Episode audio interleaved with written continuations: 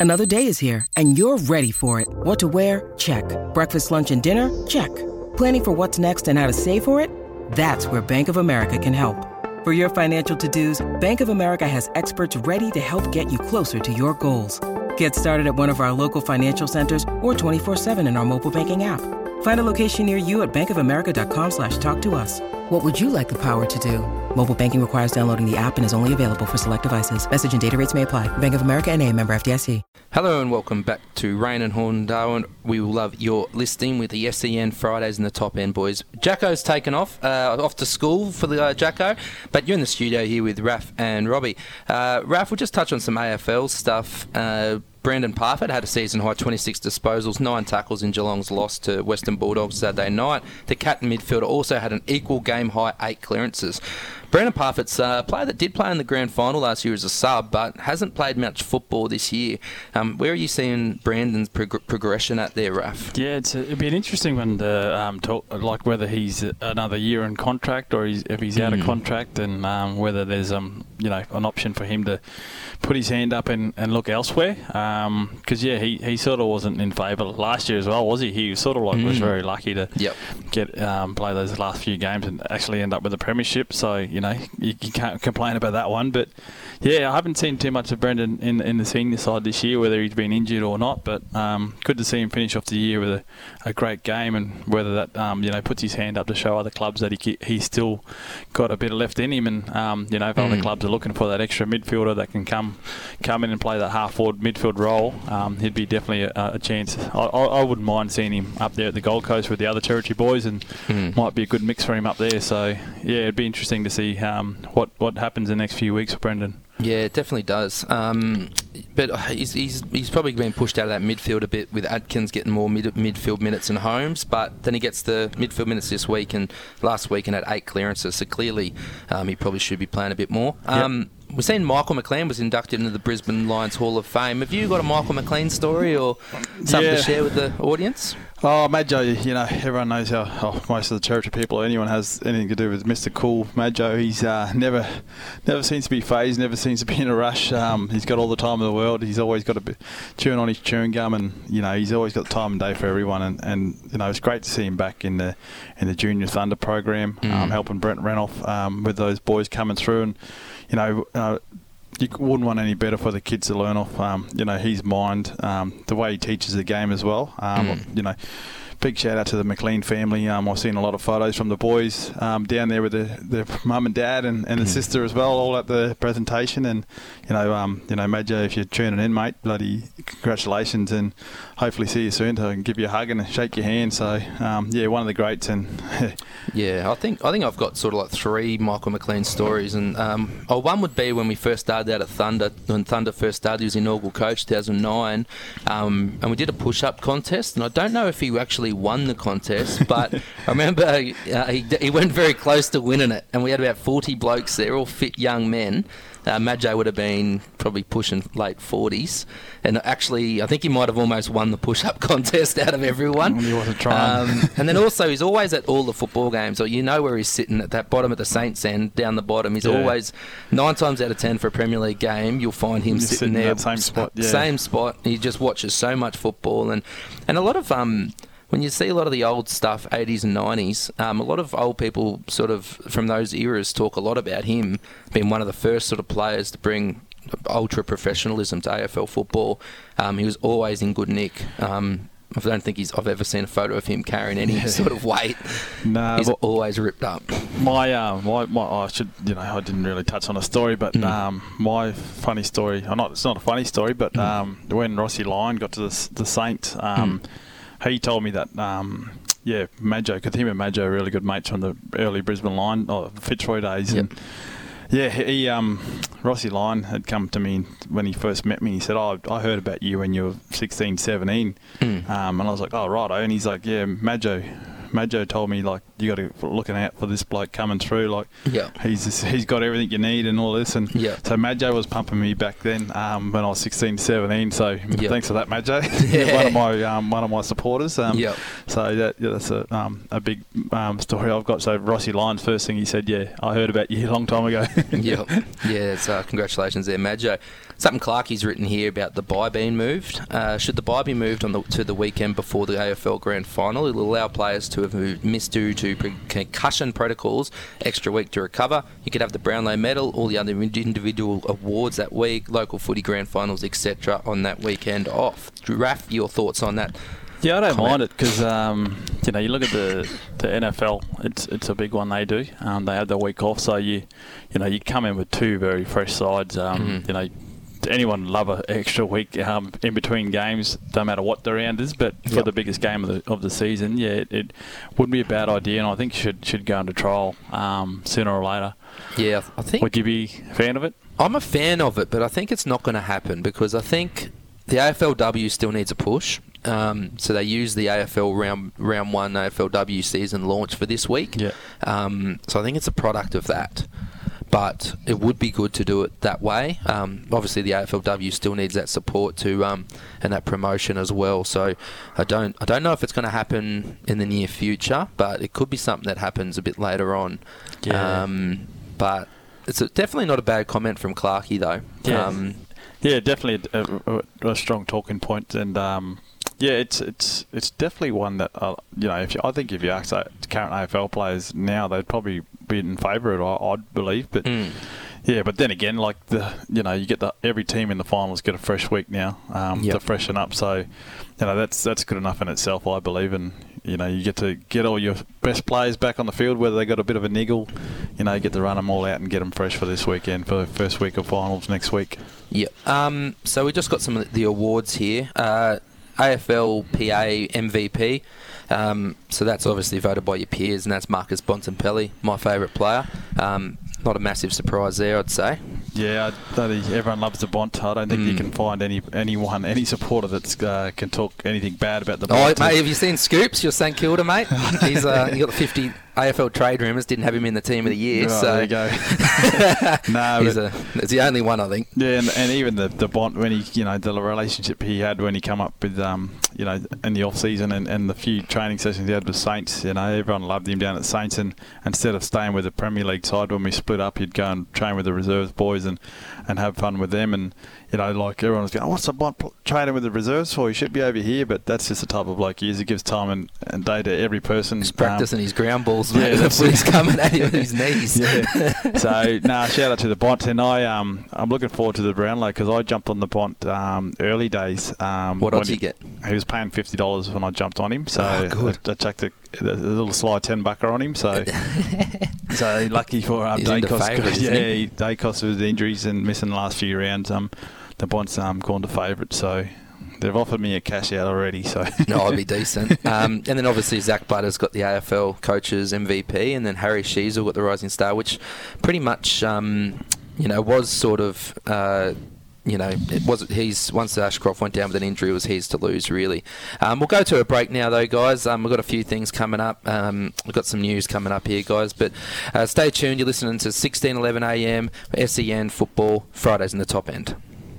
SEN Fridays in the top end. Thanks to Raine and Horne, Darwin, finding a place to write your next chapter. Hey Rob, we'll keep this pretty casual, but the All Australian squad was released during the week.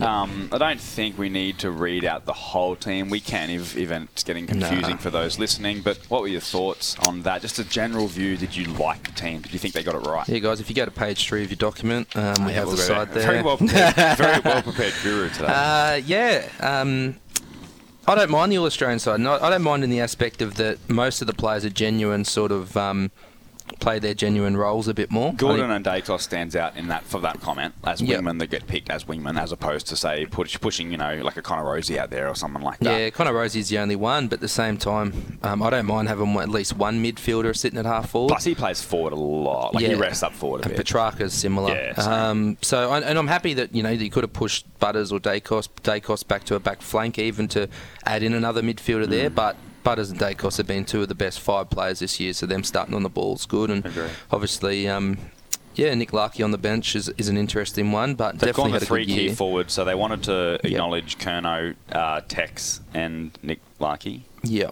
I don't mind it. Raf, any? You've got a couple of St Kilda boys there. So Wilkie was the one, Raf, maybe that Hmm. I don't mind that selection. I think Wilkie's played pretty good football and is an underrated defender.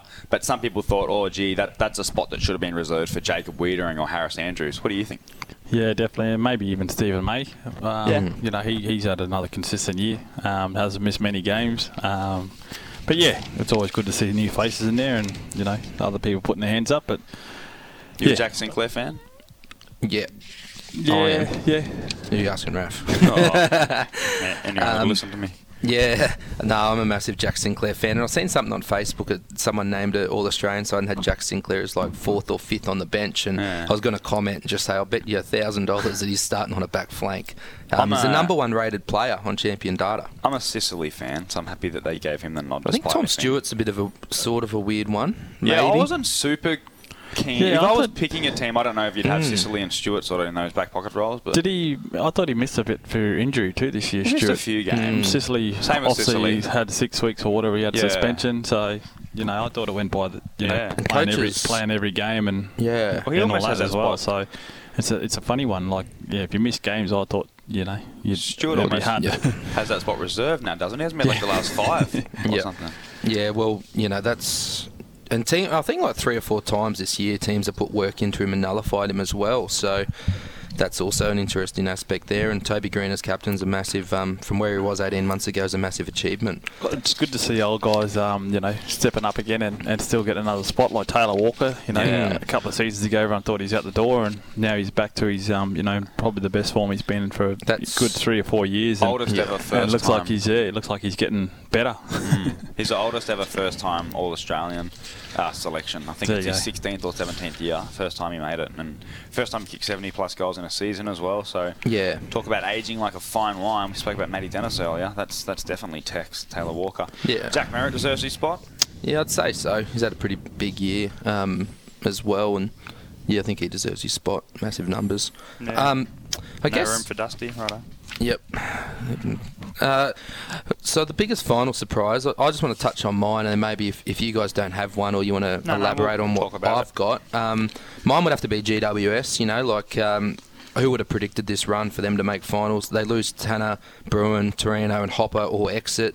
Um, that, it's just in the Yeah. off season. You also um, add in the, or add in the change of coach, but the list management decisions were similar to the decisions that Collingwood made as well, albeit some of the decisions were financial for them as well. They couldn't afford some of these players, but um, the salary cap. I'd be interested in seeing the salary cap as well because they have a lot of top end talent. Mm. Himmelberg, Green, Whitfield, Coniglio, Kelly would all be taking a large amount of that money. Then they've got a lot of um, role players that clubs didn't, a couple of role players that clubs didn't want as well that um, have been there. And also, I've attached an article from something I found on Google search. Who's Dermott Brereton, who we can talk about, Dermy, who's with Sen as well, um, said there was genuine belief about uh, and in getting rid of Taranto.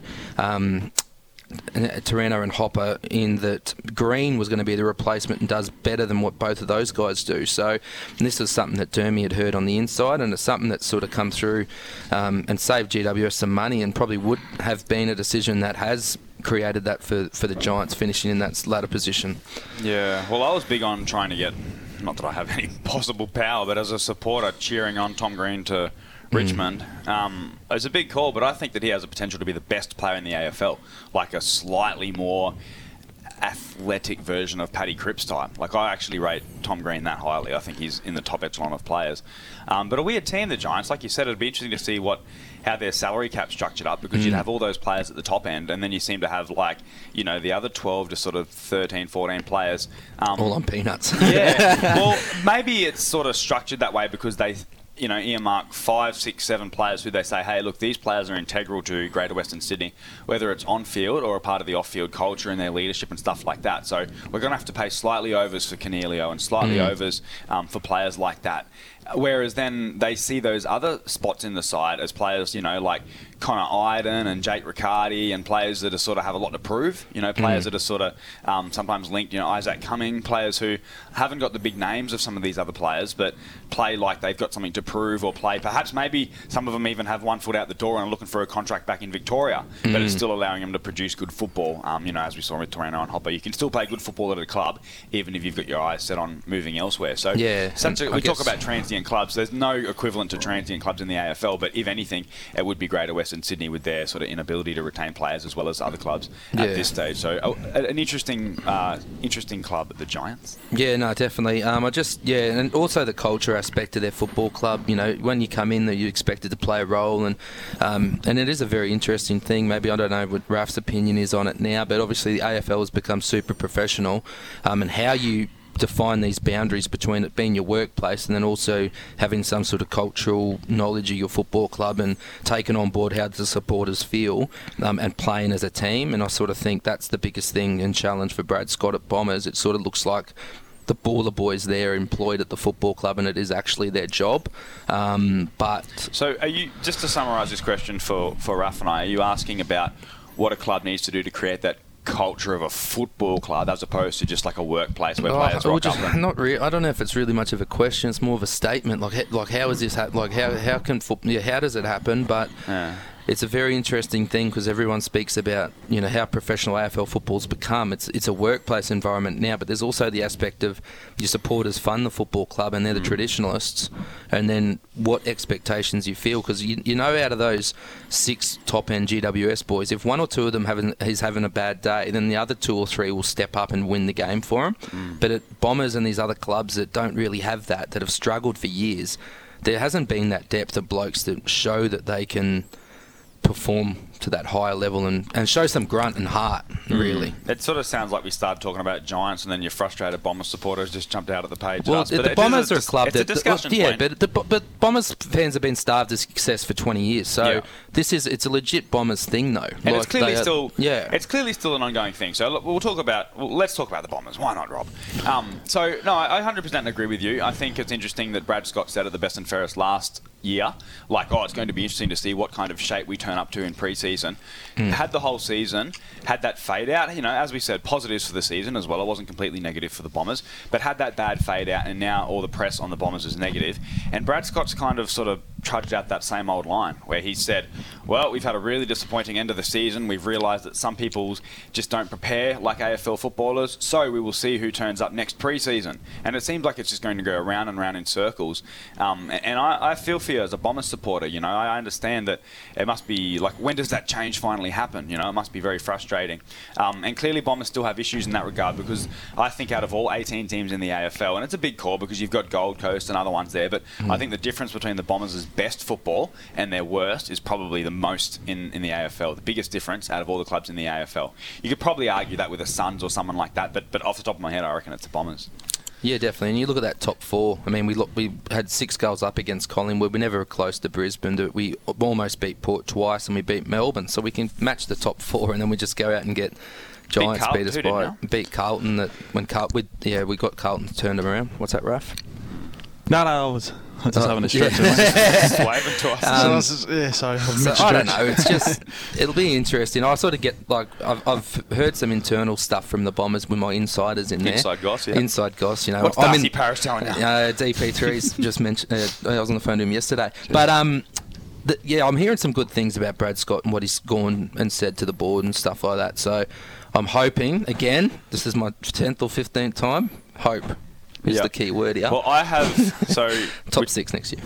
I, without mentioning names, know a person that is within the walls at the hangar at the Yeah. Essendon Football Club, and their intel was one thing about Brad Scott is that he's always present, he's always around, and that is uh, has to be a good thing. I think. Yeah. they were talking about not that there was criticisms on previous coaches and things like that, but.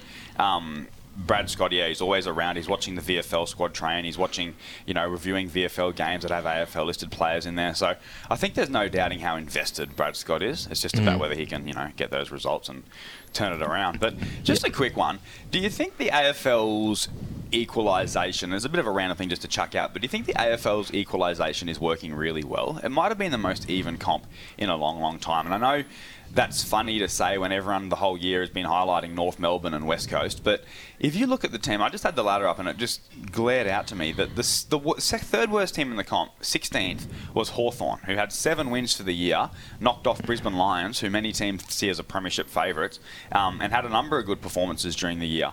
So I think to have Hawthorn as the third worst team. Then you've got Gold Coast, who are the fourth worst, 15th, and they've had nine wins for the season. Every other team above Gold Coast have had 10 wins. So you've had 14 teams out of 18 have had at least 10 wins. That's pretty crazy. Yeah, definitely. And then even at the top, you know, um, this, the top sides have won 75% of games. Obviously, Collingwood were looking like a very dominant side. Um, but it is, yeah, it is interesting. And I do think the amount of homework and effort that goes into coaching, um, anyone can win on any given day. And it's probably different to, um, you know, Raf's day maybe in that aspect where there's a more spread of sort of that equalisation spread of the talent a bit more and you don't have as many dominant sides.